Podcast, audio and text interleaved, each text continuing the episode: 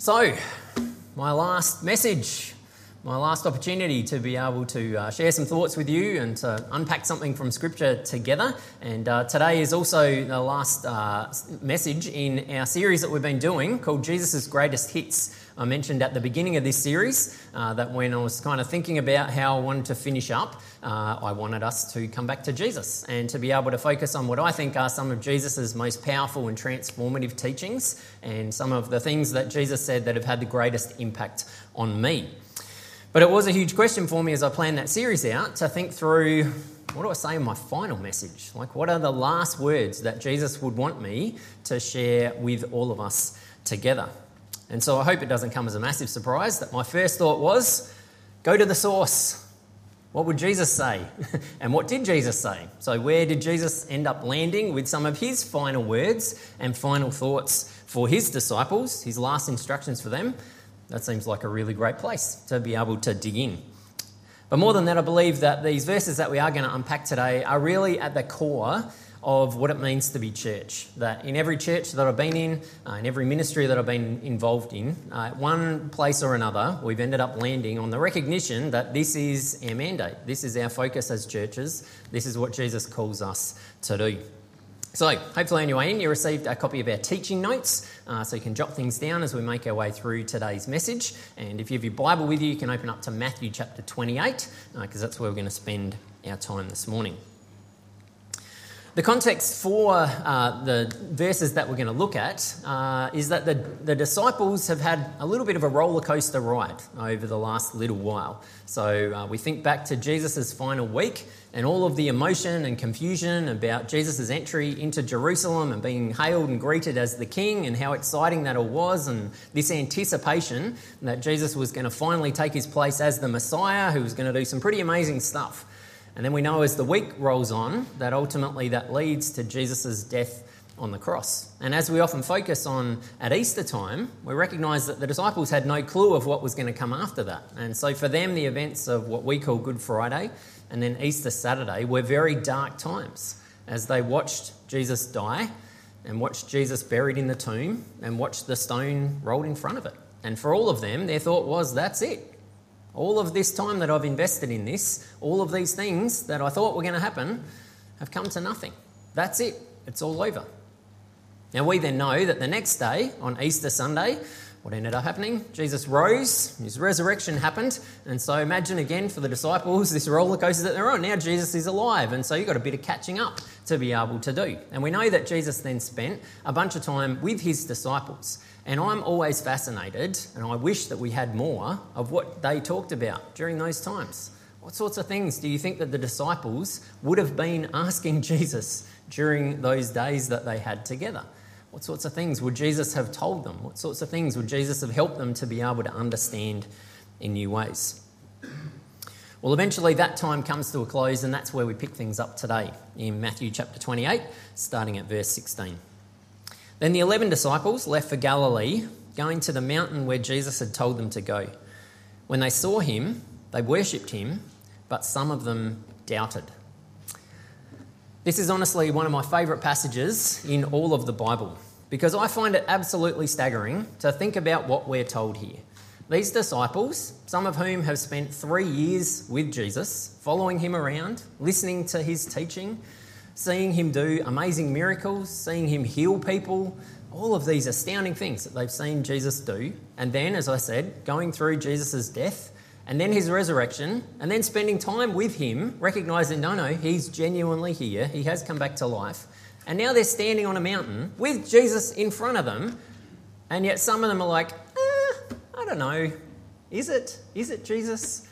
Message translation says some of them weren't sure whether to give themselves fully to worship of Jesus. And the question for me is, what else do you need? Like, what else would it have taken for them to say, yes, I am rock solidly confident that this is Jesus who's in front of me? What else did these disciples need? Now, as a quick side note, part of why I think these are an important set of verses is because these are great examples of what verses you would leave out of the Bible if you were trying to manipulate things.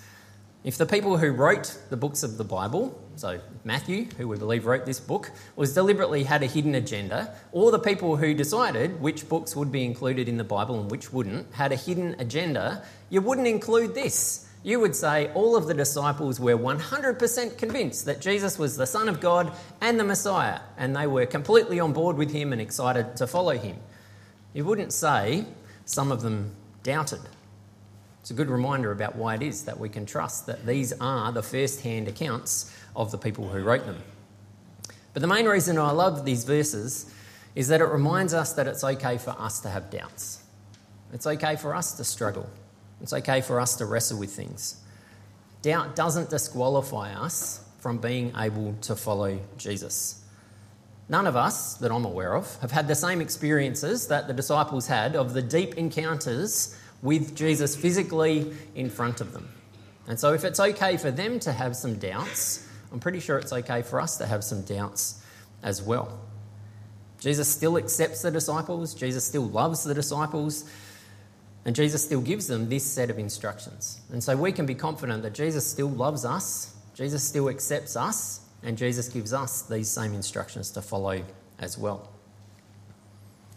In verse 18, Jesus comes to his disciples and tells them, I've been given all authority in heaven and on earth. Therefore, go and make disciples of all the nations, baptizing them in the name of the Father and the Son and the Holy Spirit. Teach these new disciples to obey all the commands I've given you, and be sure of this I am with you always, even to the end of the age. These verses are well known to us as what's called the Great Commission. And that's very, very helpful for us to understand because when we think about something being commissioned or someone being given a commission, we think about the reality of them being given a mission briefing or a set of marching orders, or this is what you're being set apart to do. These are the key things for you to be able to focus on. So Jesus is giving this commission to us to move forward. But we can pull that apart and recognize it is a co mission. It's not something that we have to do on our own. This is something that we do in partnership with each other and most importantly, in partnership with Jesus. And there are lots and lots of different ways of being able to unpack that, but this is the core of what Jesus shares, which, as I said, I think are the most important things for any church to focus on. First of all, it's important for us to follow Jesus. Jesus says, I've been given all authority in heaven and on earth. And that gives us so much confidence because it's not about our authority, it's not about our power, it's not about our strength, it's all about Jesus. It's not about us trying to come up with our own set of instructions and what do we need to do and come up with our own plans. It's all about what Jesus tells us to do and following him obediently. We've articulated that as being Jesus centered. That as a church, we've said that's the most important thing for us to focus on is Jesus. We center everything that we do on him. We recognize that he is the one with all authority and all power. He is the one who shows us what God is like, and so we follow him. But Jesus then says that our response to recognizing what his authority is is to make disciples. And we've spent a lot of time over the years talking about the reality that disciples are apprentices. And we've contrasted that with someone who's a student who just sits in a classroom trying to write down everything that they possibly can so that they hope they can remember it so they can pass the test when the exam comes. That's very different to an apprentice who learns things so that they can put them into practice. An apprentice is always thinking, how do I apply this? And apprentices also recognise that it takes a long time for them to get good at their craft. And so we understand that discipleship is apprenticeship to Jesus. It's not just about learning stuff intellectually, it's about how we put those things into practice in our lives. It's not about us being perfect, but simply about taking our next steps in our walk with Jesus and knowing there's always more next steps and more next steps and more next steps. And my hope and my prayer is that during my time here, we have taken next steps in our walk with Jesus. That many of you would be able to say, Yes, as I look back, five and a half years ago, or whenever it is that you joined our church family, that you would be able to say, Yes, I have definitely taken some next steps in my walk with Jesus. I would say that I am closer to Jesus than I was, that I'm more authentically following Jesus than I was, that I'm more Jesus y than I was when I first started. I know I can say that, that I've grown, and I hope that you can say that as well. That's our focus as a church. That's always been our focus. That's what continues to be our focus. Make disciples, make apprentices of Jesus. But fortunately, Jesus gives us some very clear instructions about exactly what that looks like. And he starts by saying, Go and make disciples. Which is a good reminder to us that the process of making disciples is not about us coming to one place and just kind of turning our chairs in and facing each other and having a holy huddle. Our focus is on going, inviting others, encouraging others to encounter Jesus, to learn about Jesus, to discover Jesus. And we can't skip that part. A key element of being a disciple, a follower, an apprentice of Jesus is that we go, that we invite, that we share with others. But as happens so often with Jesus' teaching, he's so clever because it doesn't just mean physically go. You can also understand what, he, what he's saying here is as you go, make disciples. There's an element of recognizing that it's as we go and live our lives that discipleship happens. As we're on the journey, as we live, as we work, as we eat, as we play, as we do all the different things that we do, discipleship, apprenticeship happens. If it's true, and we'll come back to this in a moment, that there isn't a time when Jesus isn't present with us, then that means there isn't a time when Jesus isn't at work in our lives and around our lives. And so, as we go, every moment of every day is an opportunity for us to unpack what it means to take our next steps in our walk with Jesus and to invite others to do the same. So, discipleship, first of all, is about going.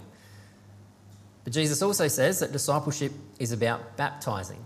And so we believe that when someone makes a decision to say, Yes, I'm in, I want to be an apprentice of Jesus, I want to follow Jesus, that baptism is a really, really key next step for people to take. It's a beautiful symbolic thing that we do where people go under the water, symbolic of being completely washed clean, to recognize that Jesus gives us a fresh start, that everything that we've done, everything we're going to do, has been forgiven by Him. And we have the chance to start again. But there's also this beautiful symbolism of going under the water and dying to ourselves and saying, I'm not going to live my way anymore. When I come back out of the water, I'm symbolically saying, Jesus, you are the leader and the Lord of my life, and I want to follow you. And Jesus says that we baptize people in the name of the Father, Son, and Holy Spirit. And there's lots of different ways of unpacking why that's important, but one of the key things is because it reminds us that as we're baptized, we're baptized into the family of God. That God is Father, Son, and Holy Spirit. Family already. And so, as we get baptized, we're immersed we're welcomed, we're accepted and embraced into the spiritual family of God. That's a huge step. It's amazing to recognize. God accepts us and loves us fully, and we're embraced. The Father, Son, and Holy Spirit open up their circle and welcome us in. So I'm really, really grateful for the privilege that it's been to be able to baptize some of you during my time here at Brooklyn Park. It is one of the most significant things that I have always valued and appreciated about being able to do. And so thank you for the honour that it's been to be able to do that. But we also recognise that many of you have made a decision to recommit to your baptism by choosing to become members here as well. And a part of membership is us saying, This is my spiritual family. This is the decision to sink my roots down here and so I'm effectively choosing to recommit to this decision to follow Jesus, but to do that in this place. And so I'm really, really grateful for all of the opportunities that I've had to be able to welcome you on behalf of our church family into membership as a part of our church. So, Jesus says discipleship is about going, it's about baptizing and remembering what Jesus has done, but being able to commit to being a part of the family and living the way that he calls us to. And then he says to teach them to obey everything that I've commanded. Again, following Jesus is not just about learning, but it's about obedience. Stopping and listening to Jesus, saying, What is it that you're saying to me? And then putting that into practice. Doing what he asks us to do. The challenge is that Jesus says, Teach them to obey all of my commands. I don't know about you, but when I think about everything that's contained in Matthew, Mark, Luke, and John, I'm like, man, that's a lot of stuff to remember. How on earth am I supposed to obey all of those things? That's why what we talked about last week is so important. Because what did we say Jesus said was the most important thing to focus on? Love God, love each other, and love yourselves. And we said last week that Jesus told us everything else about what it means to follow him is wrapped up in those three things. If we love God, love each other, and love ourselves the way that he calls us to, then we will live out all of his commands. So, discipleship, as I've said, is not about information, it's about application, putting into practice our obedience to choose to live out what Jesus has called us to do.